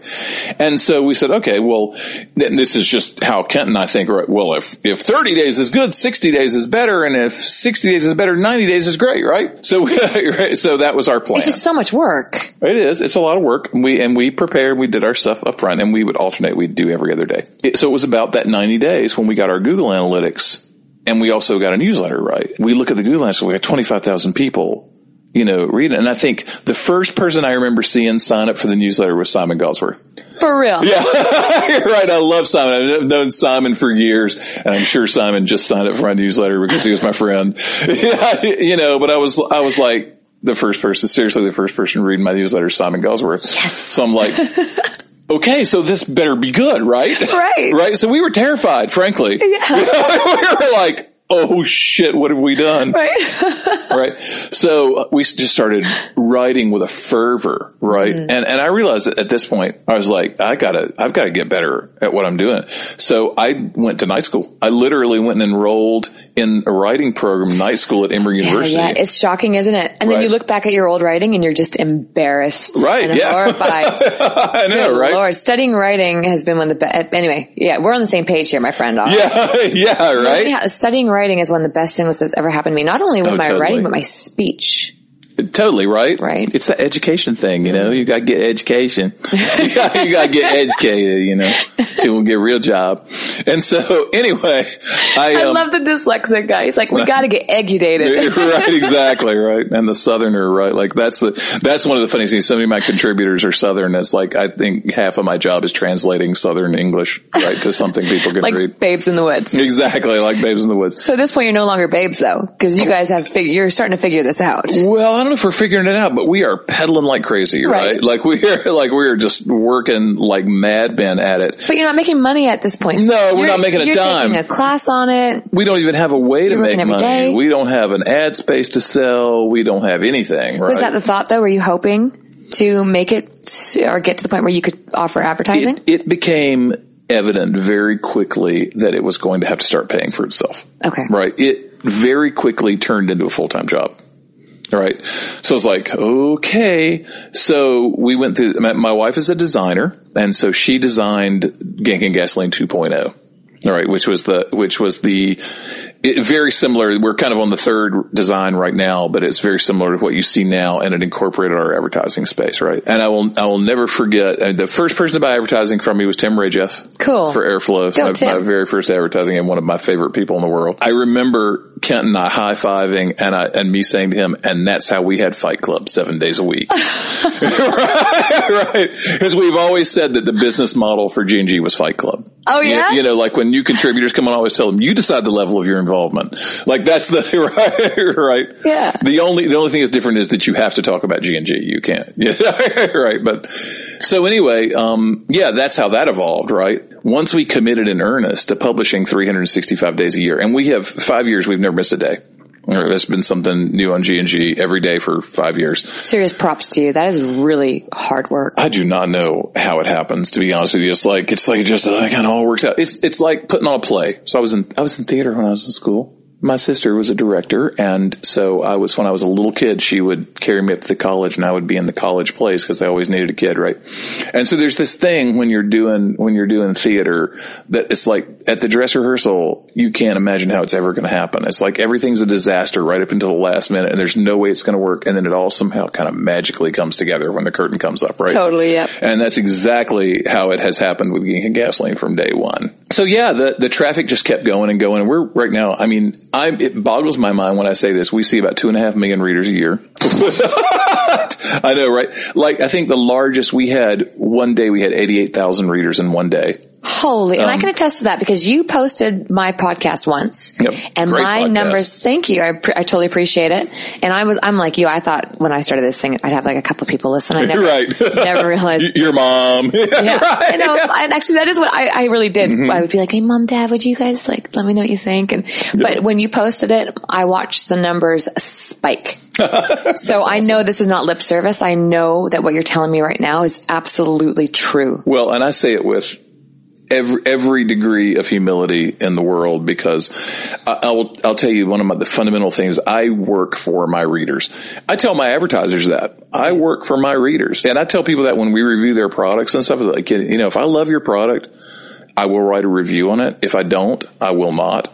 Cause I'm not going to spew a bunch of negativity about something because I Yeah. think there's plenty of that in fly fishing, right? But my first, last, and always commitment is to my readers because without them, none of this happens, right? None of this happens. I don't, I don't get to go to the fabulous places to fish and I don't get the gear to do it with. And I owe all that to the people that read the site. And we have such a great community. That's the one thing that I love about it. And not to diss the guys at the Drake because I love Tom and Jeff and that it's an awesome magazine, but that forum is such a disaster and it's not their fault. Every online forum is a disaster. That's the nature of the forum. People have pushed me to have a forum on G and G and I No, won't do don't. it for that no, reason. don't do it. I, I wouldn't do it. Because I'm, I'm all about, it's got to stay positive. Coming up, Louis finally tells me about his primate experience, and for the first time on this show, I wonder if maybe I shouldn't have asked. Okay, so that's a lie. It's incredible. What's your most controversial subject? Oh, hands down, I wrote this piece about, oh no, you're going to love this because I wrote it on the Dean River about not beaching steelhead.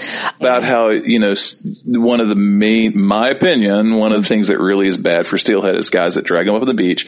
They give themselves head trauma. They flop around. They hit their head on the rock. Yeah, if you beach a steelhead on the Dean, you're getting my boot through your teeth. Yeah, thank you very much. I'm serious. right? So Yeah. it is really damaging because Yeah. we're up there every day for three months when those fish are there. We see the mold. We see the lost scales. We see the slime where it was gone. I mean, it takes a few days for these things to kick in. Yeah, you cannot be that's right. dragging fish through sand. I mean, Yeah. that's from sockeye days. You know, you want to bonk a fish and harvest it. You can drag it all the way home if you want. Right. But not when it comes But- to delicate but not a fish. steelhead, And the thing that a lot of people don't realize too, and this is important just if you don't mind me kind of taking over here. go. When- Testify, sister. I'm on it. Amen, brother. no, the thing about it is, is that when a, when a, when an anadromous fish enters the fresh water, they're at, they're very, very sensitive in that stage when, when they're fresh from the salt. That's why if you take your fingernail, you could even almost stick it underneath their scale. Oh, wow. Their, their scales are still, I mean, you can still get scales on you, which mm-hmm. is of course really bad for those fish. Mm-hmm. Yeah, totally. The further upstream they go and the, and the further along they get in their maturation process, Mm-hmm. they're, they start to go red. They get kind of slimy, Mm-hmm. right? Their scales no longer stick out like that. And that's made so other bucks, and, and this is just in speaking with biologists. Yeah. It's made so that other buck steelhead can, you know, take chomps out of them or so that they can hide their bodies into logs or log jams to hide or, Yeah. you know, rub up against rocks that makes perfect sense. the further upstream they are. When you're on the Dean River, it's literally pouring into the salt water. Oh, yeah. There's Oh, not yeah. a more delicate stage in this in this fish's life. So good So- for you for bringing attention to that. Yeah, well, it's something that I'm super passionate about because steelhead just captured me, right? Like when I first started catching steelhead, and I, I, I, I learned to fish for Great Lake steelhead, and I say that in quotations, not to anger anybody because people get pissed off about it, right? But all there's good, yeah. there's a great fishery in the Great Lakes area, you know, for those lake run steelhead, and they're Hmm. awesome and amazing fish, and that's where I learned to catch them right. But then when I when I went out on the West Coast, and I started catching, you know, wild Pacific steelhead I was like, oh my God, this is my, this is for me, right? right? Like that really got my heart, you know, and I am really attracted by that kind of romantic idea that here I am living in Georgia and I'm drawn to this river on the other side of the continent. At the same time that these fish are drawn from the ocean to this river and we meet in this one point in time and their in their journey east and my journey west right and the two of us meet right there like that idea to me is irresistible It's a romantic, it's such a love affair. I love those fish and they are so endangered and so fragile and in such bad shape right now, just globally, you know. And I was, I was just fishing in the UK and I- I've fished in Scotland and, you know, they have no public water over there. So you have to buy ticket from a club that leases a beat, you know. And the club that I leased, um, my, that I bought my ticket through had just leased two beats on the most productive salmon river on the island. And they were pumped about it, right? They Yeah. were stoked and they were bragging on their website that that river produced five fish last year. Five fish were caught on the river all year last year and they're stoked about it. Right? And, and so that's where Atlantic salmon are right now. And that's where steelhead are headed if we are not very careful, right? I know that's like, that's like a kick in Oh, the did you gut hear to the any of us. come out of your yeah, head? right. Exactly. Yeah, exactly. Right. It's always a, a tough one for me because my integrity says to me often, don't fish for them. Right. Something like, you know, the Thompson, I've just had to stop, but, Mm-hmm. but to stay relevant, that's, this is where I, if you listen to the show, you'll always hear me be like, so do you need to catch 10 fish a day? Maybe. Yeah, we should be happy, you know, limiting our numbers. So I understand anyone who's listening to this, they're like, are you insane? If there's that few fish, why are you fishing for them? I get it. Yeah. Yeah. Totally. I hear you. We're on the same page in a lot of ways. It's just everything in my life is about compromise. And I think we just Yeah, have to right. compromise when it comes to this situation. Well, there's there certainly is a dichotomy there, right? But so my point is not that we should stop fishing, but that we should be responsible anglers. totally. Right? Like we have to be stewards of this resource or there's going to be no resource for How us How did you get backlash on that, on that subject? I got hate mail. I got death threats. I got, you can't imagine. There's this guy in, um, Smithers or someplace that I get emails from that, I mean, he'll, like if I ever step foot in the town, he wants to kick my ass. I got all this hate mail from it because people, I guess they're just, they're just attracted, they're just attached to this idea that they can do whatever the hell they want and they shouldn't be questioned. And I don't know. I, I, I can't tell you. And for, for some reason, it seems to be, I get more backlash from the steelhead community than anywhere else. It's a tough community. They're, It they're is, tough, yeah. And, and they're even, they're tougher in your own backyard. Yeah, I'll bet. You know, I'll bet. it's, it's yeah. a tough crew to get, get in with for sure. But anyway, I, my point is, I don't, I don't care. They can think what they want to think about it. I'm, I'm taking didn't care. the moral but that's high shocking. ground I wouldn't have thought that that was your number one backlash. So that's yeah. interesting to hear. If it makes you feel better, when I wrote my first article some years ago, um, that I was no longer going to be gripping grinning steelhead. Right, I remember that. Specifically as a species. I also got hate mail Yeah, a I lot of backlash. But um, I'm very proud to say that now a lot of those same people have actually reached back out to me and said, okay, I was offended because you forced me to look at myself. Right. And it wasn't an article about, I, I very much pointed at myself in that article. Yeah. And explained why I was making that decision for myself. I think you hit it on the head there. Well, thank you. Yeah. yes. And they've since taken the time to try something different and, and they've reached out to me and said, look, I'm sorry. And I also now I've taken the same path and I get it. So, Right. you know, it, it comes full circle. Yeah, But that's, absolutely. all right. That's interesting. So I'll tell you this one story about um, fishing on the Upper Dean one day, and I was out there by myself, and I, I watched one of the guys from the um, the totems fish Yeah. fish through this run with a dry fly, and I kind of sat on the bank and waited for him to finish, and goes away, and I was like, okay, well, I'm going to swing something deep through there, right? And Sure. I came through that run, and on my and I'm I'm up in the head of the run, and I'm really in that sniddly little water where you don't really get a good swing, and I'm thinking, you know, maybe I should just blow this off and move down, and my third swing, the fly just stops like it's on a rock. And then starts to slowly move upstream, like you know that fish, Yeah, right? yeah. And uh, so I battled this fish down through this run and finally got it up there. And it was it was a 42 inch buck, Oh my goodness. which you know on the Dean what kind of a fish that is, Well, right? I do. They Right. don't get landed very often because they just whoop you. Yeah, exactly. Right. And so this is a moment when obviously when I get this fish up there where I can see it, I'm, I'm pretty nervous. right. Right. Yeah. And I'm in, um, you know, I'm in almost waist deep water. Right. But there's no way I'm taking this fish to the beach. There's no way I'm taking a 42 inch buck on the Dean to the beach. Yeah. Right. And so it took me, I think five tries to tail this fish. I literally, its tail was like a chinook. I couldn't get my hand around it, you know, and finally I got it right. And then I'm there. I am by myself. I gotta have a picture of this fish, right? You can't not have a picture of this fish, right? But there's no way I can get it. Like, what am I going to do, right? So I ended up taking this photo where I just tailed the fish with its head out you know, in front of me and I held the camera back at my chest and got a shot where you just see that fish's massive tail. Yeah. You know, and, and Because you're not a small man. You have big hands. yeah, right. And I and I spread my fingers as far apart as I could, and the tail was two inches wider than my hand on both sides. Oh my, I'm looking at your hand right now. That's insane. Yeah, right. It was like a Chinook tail, and you can see the muscles in it. And it's one of my favorite pictures I've ever taken of a steelhead. And all you see is that tail, you know. And it, it's kind of like the uh, the old horror movie where you didn't see the monster, you know. You just Yeah. saw the shadow, or you just saw the hand, or whatever. But you just see that tail, and that tells the story, right? And that's the only photo I needed of that fish. I have a question for you then.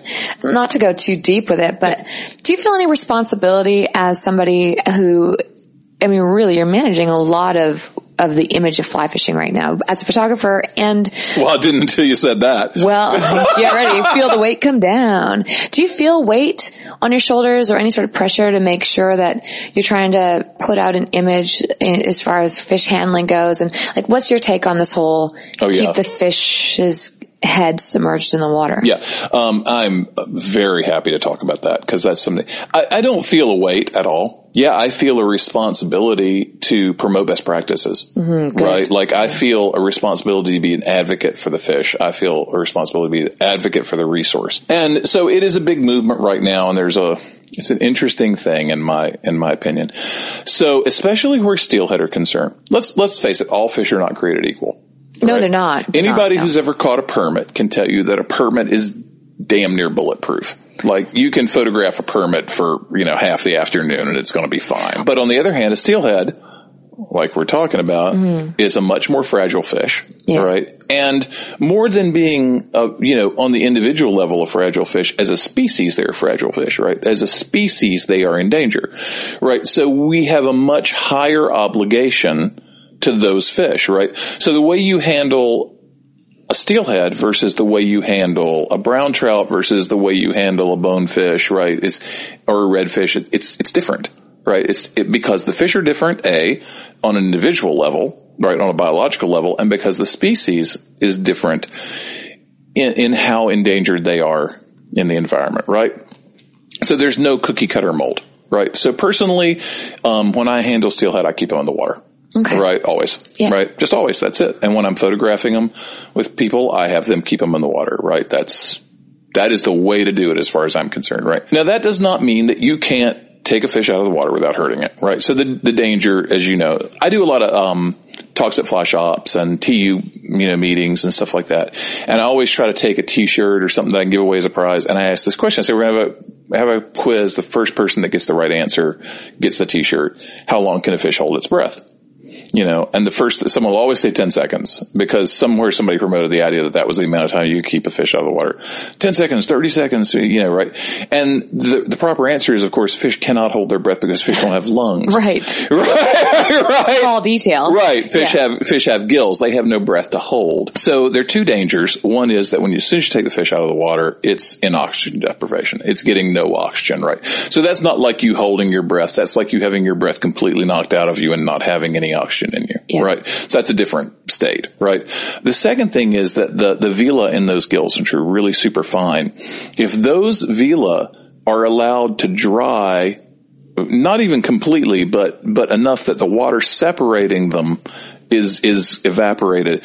They'll stick together, right? And when they stick together, they can't do their job anymore, and the fish then will die because it's not able to get oxygen. It's not able to breathe once it's put back in the water. So that's the biggest danger, right? You can't you can't do that to a fish, and of course you can't handle it in a way that damages its gills because that's super important. You can't handle it in a way that removes slime from it.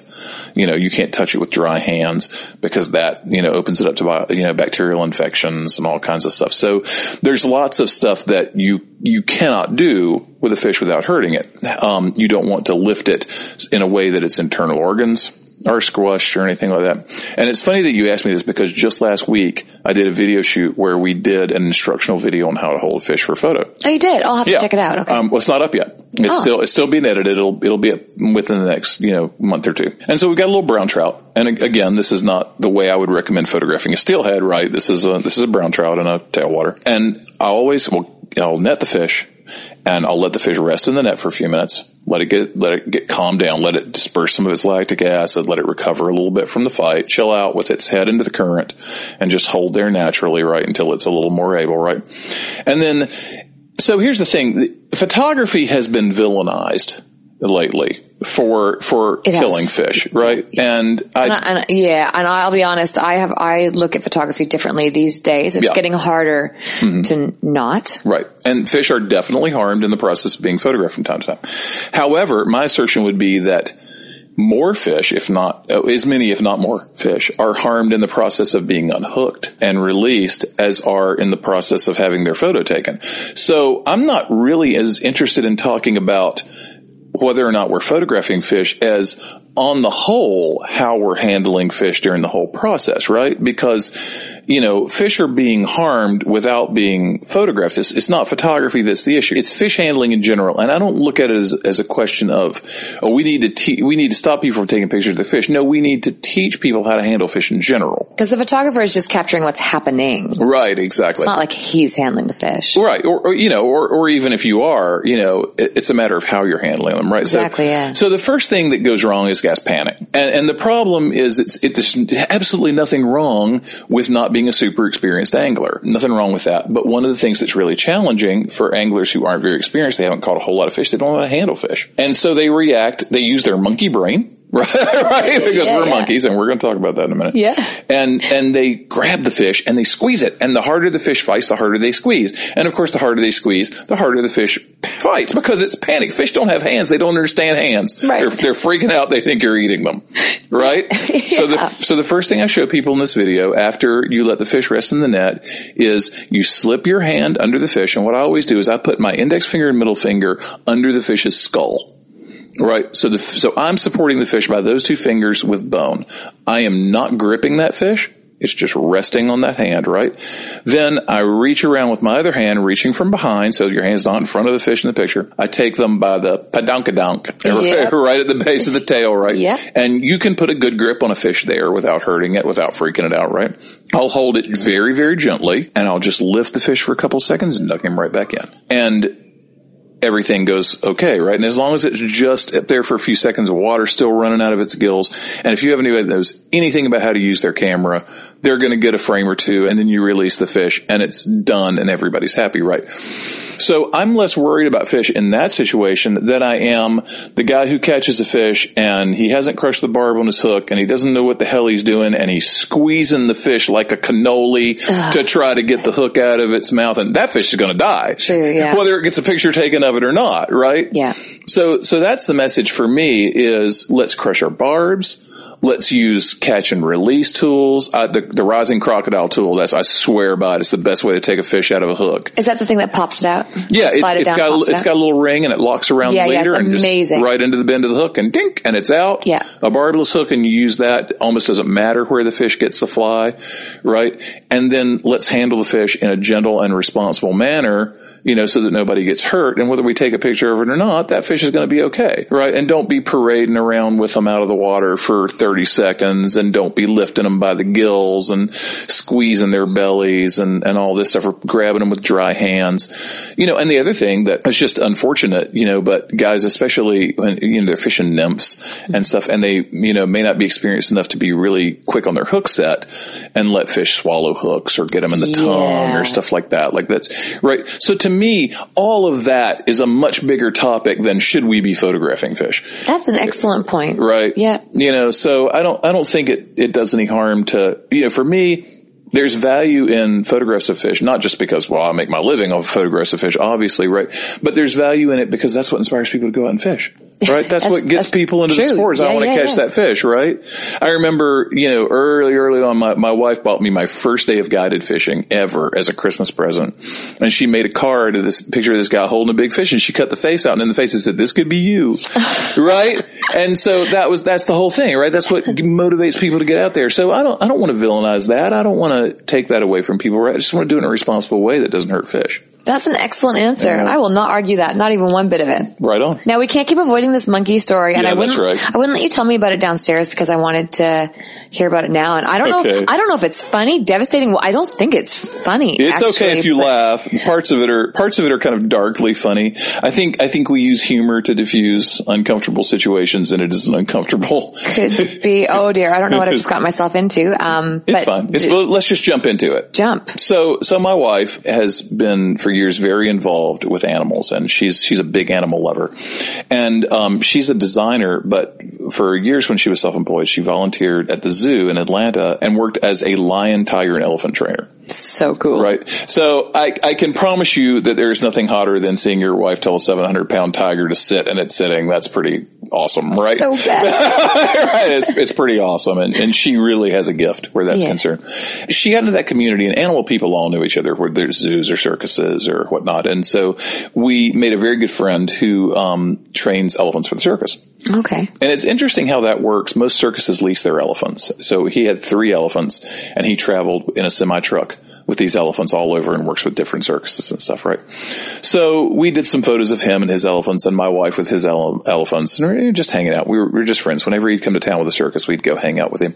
And so he had some friends that were chimp trainers.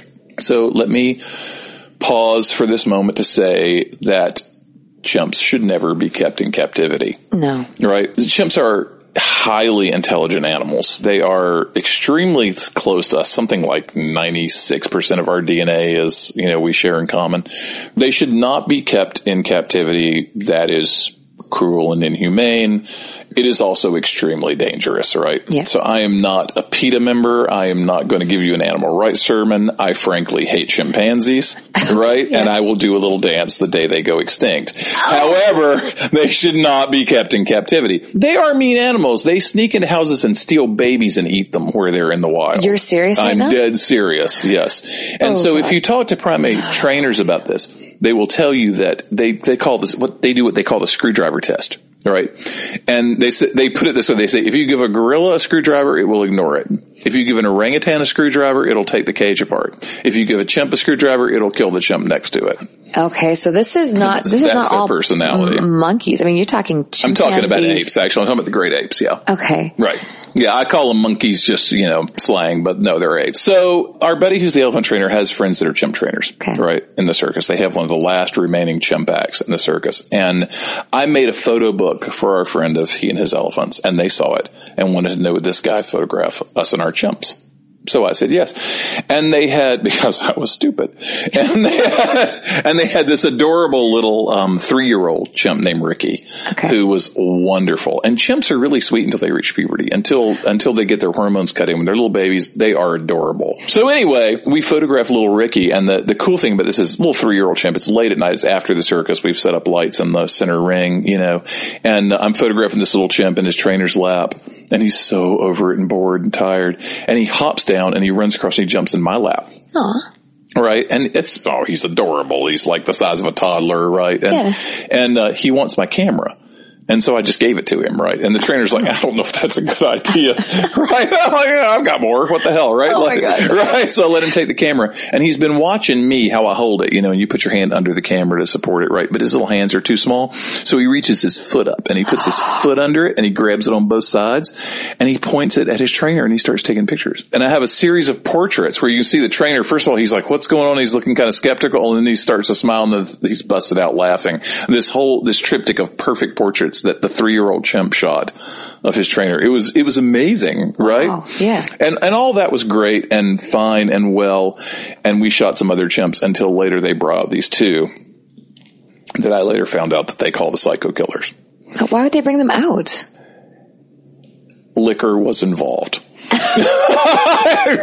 right. It's very late and everyone, including some of the chimps, have had some liquor. You're, you're not serious. I am serious.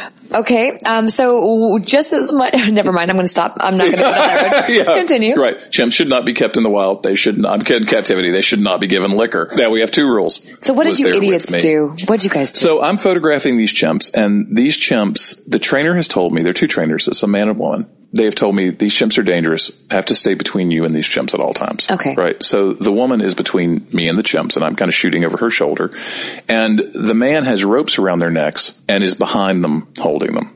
Right. And this may sound cruel to you at this point, but later on you'll, you'll come to see the wisdom of it. These chimps have had all of their teeth pulled.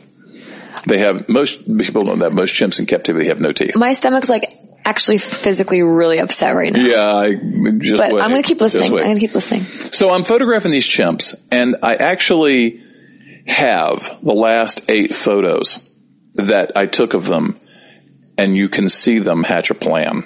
And I'm not lying to you. I'll show you these photos. You won't uh, believe it. You haven't lied to me yet, so I'm just listening. This one chimp looks at me and gives me a look that will make the hair stand up on the back of your neck. Yeah. And then it turns and starts to whisper in the other chimp's ear. You're kidding. And the other chimp starts laughing. No. Right? Yeah. I'm gonna I'm gonna pull the photos up. So I'm as I describe this, I'm gonna let you Look. look at these pictures. So you can scroll. So this is one, and then that's two. Right? You can go that way. Right? But they look so sad. They really do. They have ropes around their necks. They do. No, they're not happy. They're not happy. Right? That actually in photo number one, he looks like he's gonna. Uh, he looks not. Um, he looks like he wants to hurt you. right. And then look at number two. Photo number two, they actually look like they're having a moment of contemplation. Oh my god! Right. And they're Photo number three, they are starting to look at each other, and the one of them's kind of smiling, and the other one's like, "Dude, here's Right. what's up." Photo number four, he's t- whispering in his ear, and the I other one is you, yeah. leaning in. Yep. And he's got that contemplative look on his face, and he's like, "Yeah, he's smi- he's smiling." now we come down to here. Five. This one starts Okay, laughing. he's laughing. Right. And the other one is pulling his head even closer into his ear, while the other one's laughing. And this is the total. We're going to get you. Why right? is there a woman suddenly between the two of them now in the next photo? Okay, so the chimp that's doing the whispering at this point starts to pitch a fit and act up and cry and fuss and Okay. lures the trainer over. And the trainer is giving them peppermints as treats and, And trying to making like a settle them sympathetic down. face, I see. Right. And the chimp keeps on fussing. Going to the next one. And making a fuss. So now right. she's hugging him because he's crying like a baby, and Right. the other one's disinterested. the other one, away. no, the other one is looking at the other trainer who's holding the rope Because to be sure he's not paying attention, right? Uh-huh. This chimp continues to make a fuss, turns her out from between the two of us. This chimp looks to make sure she's not paying attention and leaps 10 feet and lands on my shoulders. Holy shit! And they're both on me within a second. They so they they hatched a plan. I can't. If, if I didn't see these photos, I would never in a million years have believed this. Right. They hatched a plan. And- they made a fit. One thought it was funny. The other one made the fit They to get her over. distraction. Totally created a distraction. He's looking both ways, making sure. Mm-hmm. Louis, this is unbelievable. And from that point, they quite literally almost killed me. so what did they do? And I, and I show, I've showed you I have scars Your arm's all Right. scarred up. Yeah. from that. So what That- happened? That jumped chimp- on you? Well, they they both start. They both grabbed me, and you don't think about it until you have a couple of chimps on you. They're they're literally seven times stronger than a human. Yeah, yeah, yeah. And they have four hands. And they're way bigger than I thought too. Yeah, they're about 150 pounds, about five feet tall. Jeez. Right. So most of the chimps you've seen in your life are babies, right? Because yeah. people don't handle adults, right? And so this chimp grabbed me by my left bicep and swung me over its head, full over its head into the floor five times. Just like bam, bam on the Flintstones. Bam, bam, bam, five times. Tore my shoulder out of socket. Um, separated my bicep. It was, it was hanging a foot below my arm. Oh my Everywhere they grabbed me, blood just came through the skin like squeezing orange juice out of an orange. They tried to gouge my eyes out. They, um, they, they slung me around and beat me against the floor, probably covered about a hundred feet with me, just like a rag doll. And they Right, wouldn't have been able to around. get them off you. Not No. at this point. Let me tell you something. that's hard one. That's a hard one life lesson. When you're attacked by chimps, you have no friends. No one is coming to rescue you. Yeah. You are never more alone. No, you're right. It was You're right. horrifying. And the, the sounds that they made were horrifying. The abandon with which they went at me, you, you can't appreciate how fast they were. I told somebody if I had a, had had a gun in my hand with the hammerback pointed at them, I'd have never gotten a shot off. They hit me so hard, they shit themselves. But why you? What were you was- doing? I mean, were you being loud? Were you being, The, uh, the trainer later said that it was probably just that I was, I was a big guy. yeah. So they felt threatened by me and I was pointing a camera at them, Oh, okay, which yeah. was kind of an aggressive thing, right? And these chimps, you know, to show a little sympathy for them, right? These chimps saw their parents killed in the wild and were taken to captivity when they're babies. They're- Yeah. And they're smart enough to understand what that means. Yeah, I, I, I'll be honest with you. I mean, I am a sympath. I am one of those bleeding hearts for these animals. Yeah, totally right. sure. That's because you haven't had a couple of them on you yet. So, so, um, to make a long story short, um, at some point, I'm not going to tell you for, for half a second, right, that I fought chimps, right? But I've got a fairly extensive martial arts training background. And so I know a little bit about how to break grips and how to get loose from things. And at some point, I got to where all they had was my shirt. Okay. And I literally tore out of my shirt and ran. And both my shoulders were out of socket and I was bloody from head to foot and concussed and, and pretty messed up, but I was, I was in good enough shape to get away from them. Did these animals get end up getting put down or anything? They did not. They did not, and I did not pursue any legal recourse against them um, or anything for that reason. It was stupidity on everybody's point. You know, I take responsibility for my part in that. And those animals didn't deserve to be put down, and the trainers didn't deserve to lose them. And Yeah. uh, you know, so uh, you know they're friends of friends, and so we just parted ways. And what an experience. but though. yeah, right, yeah. So I, so I have said many, many times, and I will say again, you don't know anything about yourself until you've been attacked by chumps, Okay. right? You, I don't know if I want to know anything about myself, actually. like, you really truly know whether or not you're a survivor, you know, when you've been attacked by chumps. well, wow, you are so fascinating. Um, Please. okay. Um, is there anything else? Like, just real quick back to G and G. I mean, five Yeah, years. absolutely. Five years in, what's the long term plan? So I, I do want to acknowledge one thing, um, which is that you know at, at some point, as as great a partner as Kent was, and as much as he put into the site, he did have to step back. You know, and, and he ended up taking a let's let's say real job, Sure. right, to support his family. He had three kids, awfully hard to make to support three kids in the fishing business. So at that point, you know, the the thing became my responsibility, Yeah. right? And the last thing I wanted in the world was a fishing site that was all about me. Like that would be, I wouldn't even read it. That would suck. So I've been really fortunate to have a lot of really good friends to come on and to contribute and to write and feel like right now we have such a, such a great, and there's, there's too many people to mention by name, but Yeah. there's just such a great pool of contributors and people that have, have really, you know, enjoyed the site since day one and, are now such a big part of it. And I'm so happy to be functioning as an editor and writing a couple of days a week and having those people's voices on there, you know, and have a really talented videographer, Murphy Kane, who works with me and Justin Pickett, who helps out with the social media and also writes. And, um, I just have a really wonderful crew of folks who work with me all on a volunteer basis and out of the love of it. So that's, that's a huge thing. And without those people, it would be nothing. And I just really want to make sure that they get the credit they deserve. And, you know, as far as moving forward into the future, like, you know, the, the main thing for me is I just, I really want to keep the site authentic and I really want to continue to serve that community in the best way that I can. You know, we're looking at redesigning the site again right now and what that means to make it a little more user friendly. And at this point, it's such a mass of content right? There's so much information on the site that it's it's like drinking from a fire hose to try to you know to take it all in, right? Mm-hmm. So so I think in the future we're gonna we're gonna find ways to make that content more accessible on a search as you want basis. We're gonna continue to get more video on the site because I think that's awesome because you know you don't always have time to to read something. You know sometimes it's fun just to be mindless and you know, watch a video and enjoy something more experiential. Is there anything that you would like to add or ask me? Well, I would like to say thank you for for considering me to do this. I'm going to be honest with you. I was yeah. kind of, I was kind of uncomfortable at first. I was like, "Oh my god, what? No, she really just wants to talk about me." I'm not uh, yeah. super comfortable with that. Um, so thank you for that, and my pleasure. And um, and thank you for your friendship, and thank you for all that you do in the fishing community because oh, I think you're doing a great job. And not only as, you know, I know you get put up as the poster child for women in fly fishing all the time, right? And, you know, whatever, I, you know, you know, but as an angler and as somebody who's passionate about conservation and passionate about some of the same things as me, right? And yeah. being a good steward and spreading that word and getting that message out that is good work and thank you for doing that. Well, I appreciate that. Yeah, Thanks. Absolutely. Thanks, Louis. And that concludes this episode of Anchored. Please be sure to leave a review about Anchored on iTunes. Thanks so much for listening.